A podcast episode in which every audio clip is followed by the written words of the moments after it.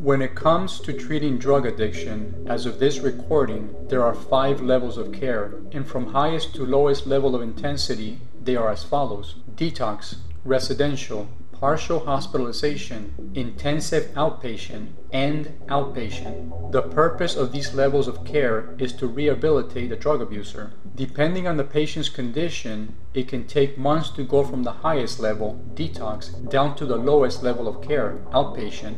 But more often than not, the desired result is not the outcome. Often, drug abusers find their way back to substance abuse centers after once again giving in to the addiction.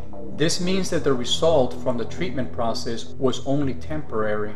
But why is that? For the answer, we must look deep within and we will find that it is all connected to the fear of dying. Yes, the fear of death is the driving force behind the need to escape from reality, and drugs are the gateway to the numbness that allows the abuser to break free from the reality they so much want to escape. But why the constant fear of dying? What keeps it fresh in their mind? For that, we must turn to mainstream media.